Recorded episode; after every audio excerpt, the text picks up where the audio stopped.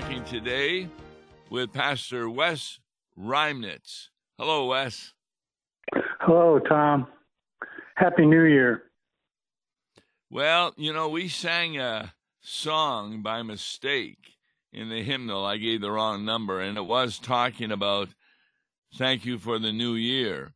And the song was really about December 31st to January 1st, that new year. Mm. But I said, no, we're going to be talking about the new year in the idea of the church year, which Year, begins yep. with Advent. And I'm sure that's what you're talking about. Of course.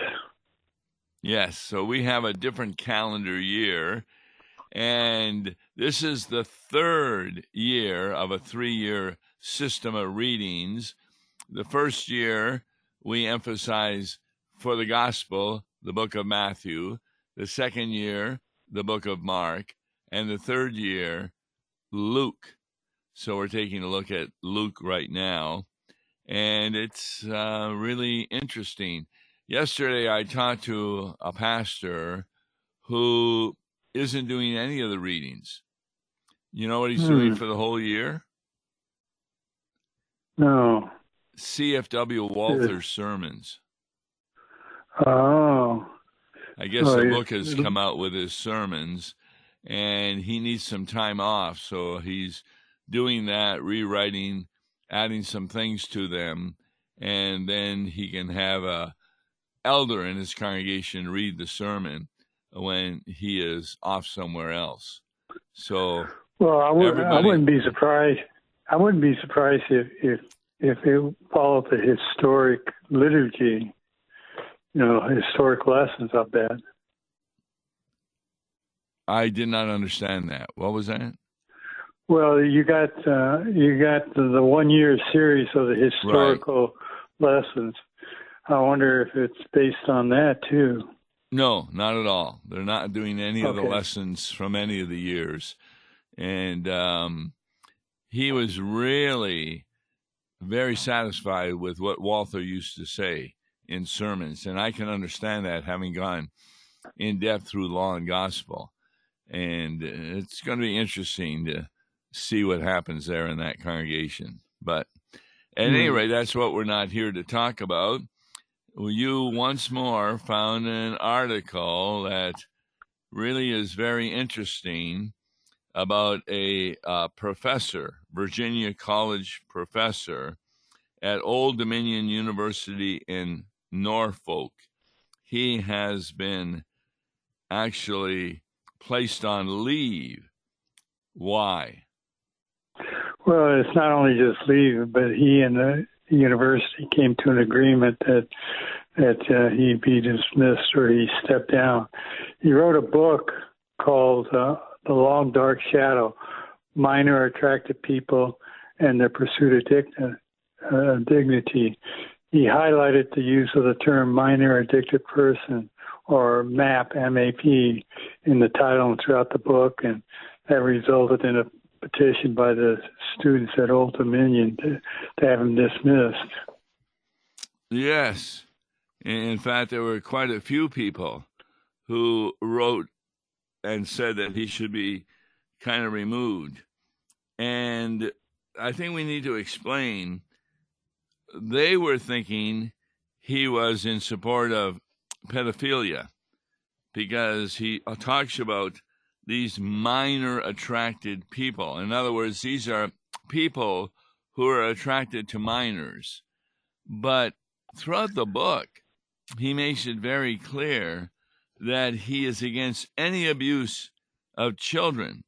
He's just talking about the whole idea that minor attracted people, therefore, have a kind of real liking towards children, but he is definitely opposed to any abuse of them. So I'm trying to figure out why would he be removed for saying that? I mean, you know how many people a woman has a baby and she comes into the family room and everybody loves the baby. They want to look at the baby, hold the baby, etc. In fact, at one of the congregations I have, we had two babies that were born, and we contacted the women ahead of time because of the virus. At our congregation, we still wear masks even when we're singing.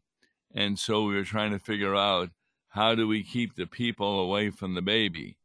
And what they did, they left it in the kind of car seat, brought it in, were covering it, and then often would leave right at the end of the service so that people wouldn't gather around because most people in the congregation are considered as minor attracted people. So I'm trying to figure out why did they remove him? Well, I think you have to go figure out what do they mean by minor attracted people or person.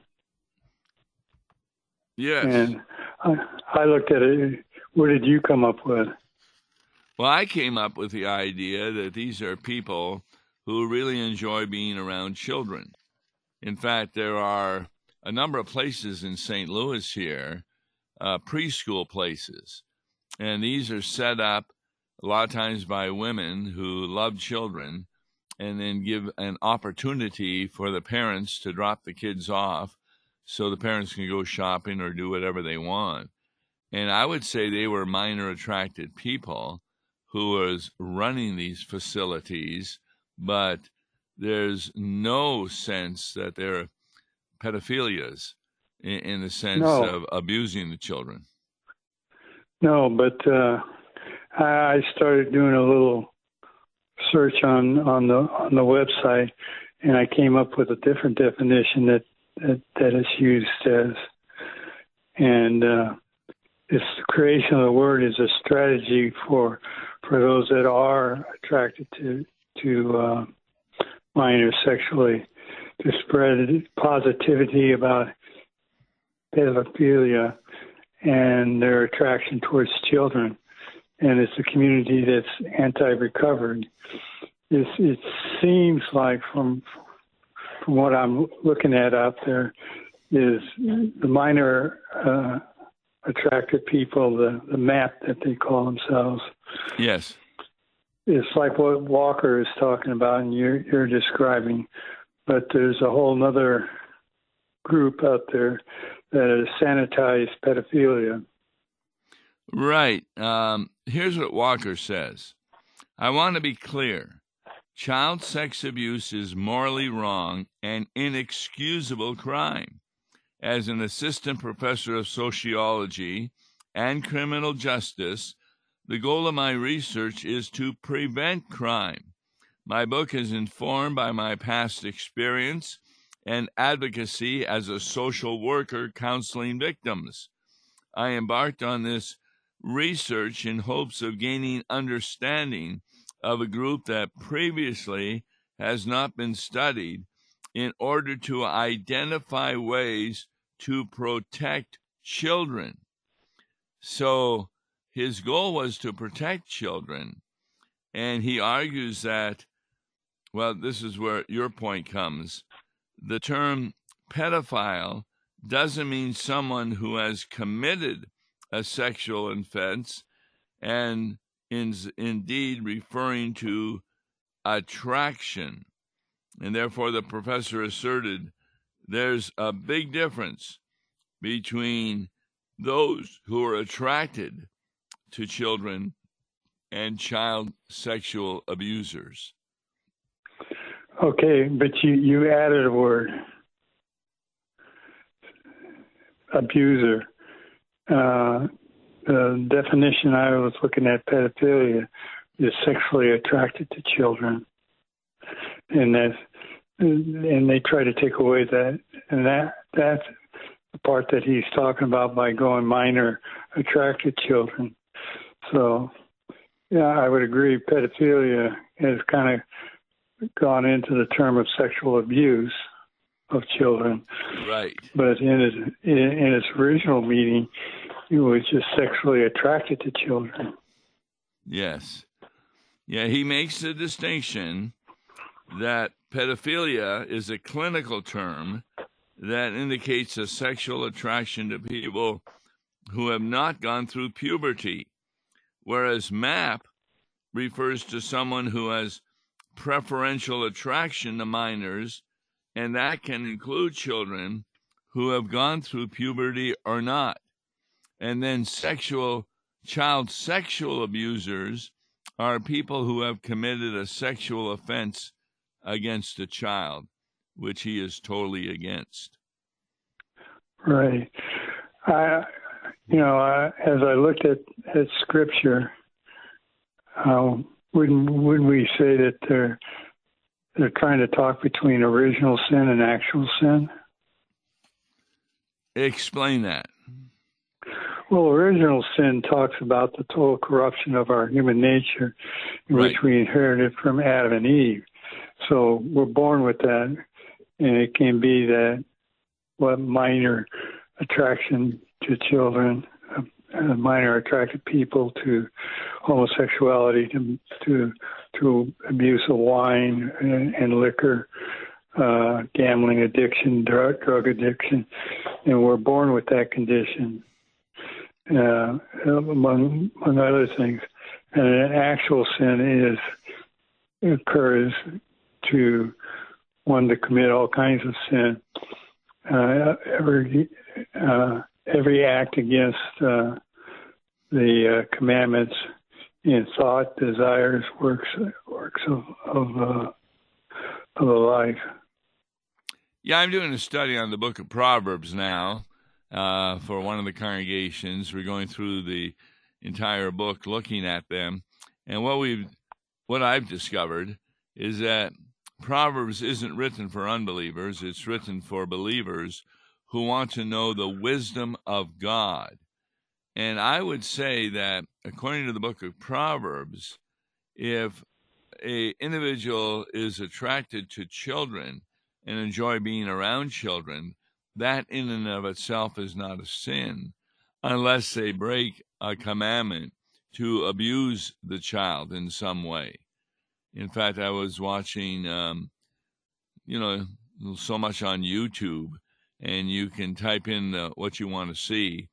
And I was watching a whole set of court cases where people were sent to jail sometimes for their whole life for abusing little children. And it was really interesting watching that because they definitely were attracted to children, but to abuse them and therefore I believe they should be punished somehow with jail term, etc. But boy, for a person to be attracted to children, I'm not so sure that he's wrong in that. He he does say that once you realize that a person is attracted to children, there are certain safeguards uh, to make sure that they won't abuse the child.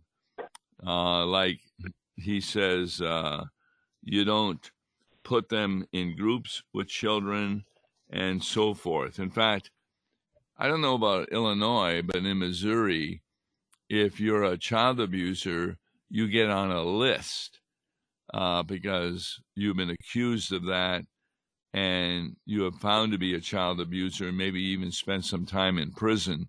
And people can go and find if there are child abusers in their neighborhood uh, for the purpose of making sure that they don't interact with children. And uh, in some cases, I, I think it's in Illinois too, everything that you said is true, that they have to stay so many yards or distance from from schools and yep. and uh, other places like that. Right. Um, I I think that the students they're definitely against pedophilia, but they're not against homosexuality, which in my view is a form of pedophilia. And I'll explain that. I have talked with a number of homosexuals who are unrepentant of their lifestyle.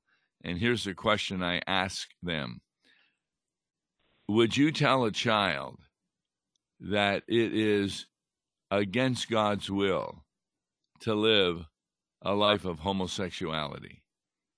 And they almost always say, No, I wouldn't tell a child that because I don't believe that. And remember in the Bible, anyone who offends a little one, and when you take a look at that passage, it means anyone who causes a little one to sin, then he should be thrown in the deepest lake. The fact of the matter is, telling children that the gay lifestyle is an appropriate lifestyle, which they're doing in schools now, that is going against Scripture. And I would definitely say that that is something that we should warn our children about and give them a good understanding of why that is against the laws of God. Exactly. And, I agree with everything you said. You know, the Good News magazine it's uh, put out, uh, this latest issue comes out with such as the kingdom of these, you know, as a child, and talks about that uh, as a, what it means for us as a child of God to be um, part of that kingdom. Yes, and that's a really good point to make. Jesus says, Permit the little children to come unto me, for of such is the kingdom of God. And the point he's making is that children have such a trust in parents, etc., that God is saying that's the kind of relationship that He wants with all people to be like a little child and trusting Him in what He has to say. Uh, a good example, I think, of uh, what He's not talking about, namely people who are attracted to children, would be many of the Roman Catholic priests who abused mm. children. Now, that we would be opposed to, but there are many priests and pastors who enjoy children. They like teaching the Sunday school, they enjoy doing confirmation. Uh, and especially, I talked to a pastor recently where he loves asking questions to the children who don't know the answers and then helping them with the answers from a biblical point of view. And I don't see any reason why he should not be included in this situation of those who are minor attracted people. But right. they just don't believe if you're that. using that if you're using that term minor attractive attraction, I can see that, but uh, I think it's still out there yet as uh, how it's abused on the internet. You know, you, you almost have to be able to define, as as you have here, about what it means to be minor attracted, and yet not uh, be a part of the abuse of children. Yes, there there are gay people who definitely will have very little children. In fact, throughout the world, there are some who marry children when they're 12 years old. And of course, that's not, I think, permitted in any of the states in the United States. You have to be a certain age. And uh, even when you're not a certain age, you still have to have the permission of parents, etc. So those people are what we would oppose also as minor attracted people but it's not what he's talking about in his book. And people just jump to the conclusion that if you're minor attracted, that means you will abuse them. And and that's mm. wrong, I think. Right. Yeah, I would agree. And I, I think that uh, you have to be able to find out or find out what the, what they mean by this, because from what I'm reading, this is uh, fairly new relative term out there, uh, minor attracted people or minor attracted people, a person. And what do they mean by it? And uh, do they abuse it or misuse the term or use it correctly? That, that I have that affiliation, so to speak, but don't act upon it. Yes. Yeah, he makes a point that the use of the term minor attracted suggests that it's okay to be attracted to children, maintaining that using a term that communicates who someone is attracted to doesn't indicate anything about the morality of that attraction. In fact, we're having a real problem in the United States where a lot of women are just not wanting to have babies because they want to pursue business careers, etc. And look at how many of them are aborting their children. They're not minor attracted to children at all. but that is a horrible sin in God's eyes. But it also, in a, in a kind of different relation, talks about how how everybody's playing with the language. You know, the Supreme Court was hearing it yesterday, and they've yet to reach a decision. But the word viability came up. When is when is a person viable at the, at birth, at 26 weeks, at 15 weeks, or 10 weeks? So they're playing def- games with the definitions, and I think that's uh, the thing that we need to guard it with, whether it's uh, minor attracted children or viable or things of that nature. How do we answer the question when children are viable? And when it's created in the womb, and we we look at, uh, for instance, the Gospel of Luke, where when when uh, Mary came in, uh, to, to see her cousin Elizabeth. Yes. John the Baptist leaped in the womb. And he was only a few hours old. Jesus, I mean, I'm sorry, John the Baptist was six months old, but Jesus was only a few hours old because she had left Gabriel after hearing the news about her going to have a baby and went to visit Elizabeth.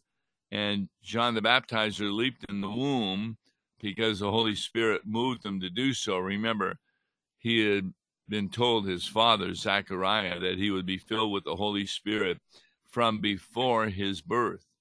And so there's a perfect example where Jesus was viable just a few hours after the conception by the Holy Spirit. And so that's what we believe that viability, I don't think, is a, a, question or should be trying to figure out when a child is viable. There are people who say that if your child is born and he has a serious defect, that's really going to be an imposition against him, then you have the right to leave him in the hospital, let him starve to death, and therefore not have to worry about it. That's definitely a sin. Right, and that, that kind of harkens back to the book uh, Alvin Schmidt came up with, uh, how Christians changed the world. In Rome, if babies had defects, they took them to the local dump and dumped them off, and the Christians would pick up those babies and take them home and raise them. Yes, because many of them did not want girls because they couldn't pursue the business of the father, etc. So males were often saved, but girls, when they were born, were often taken to that dump.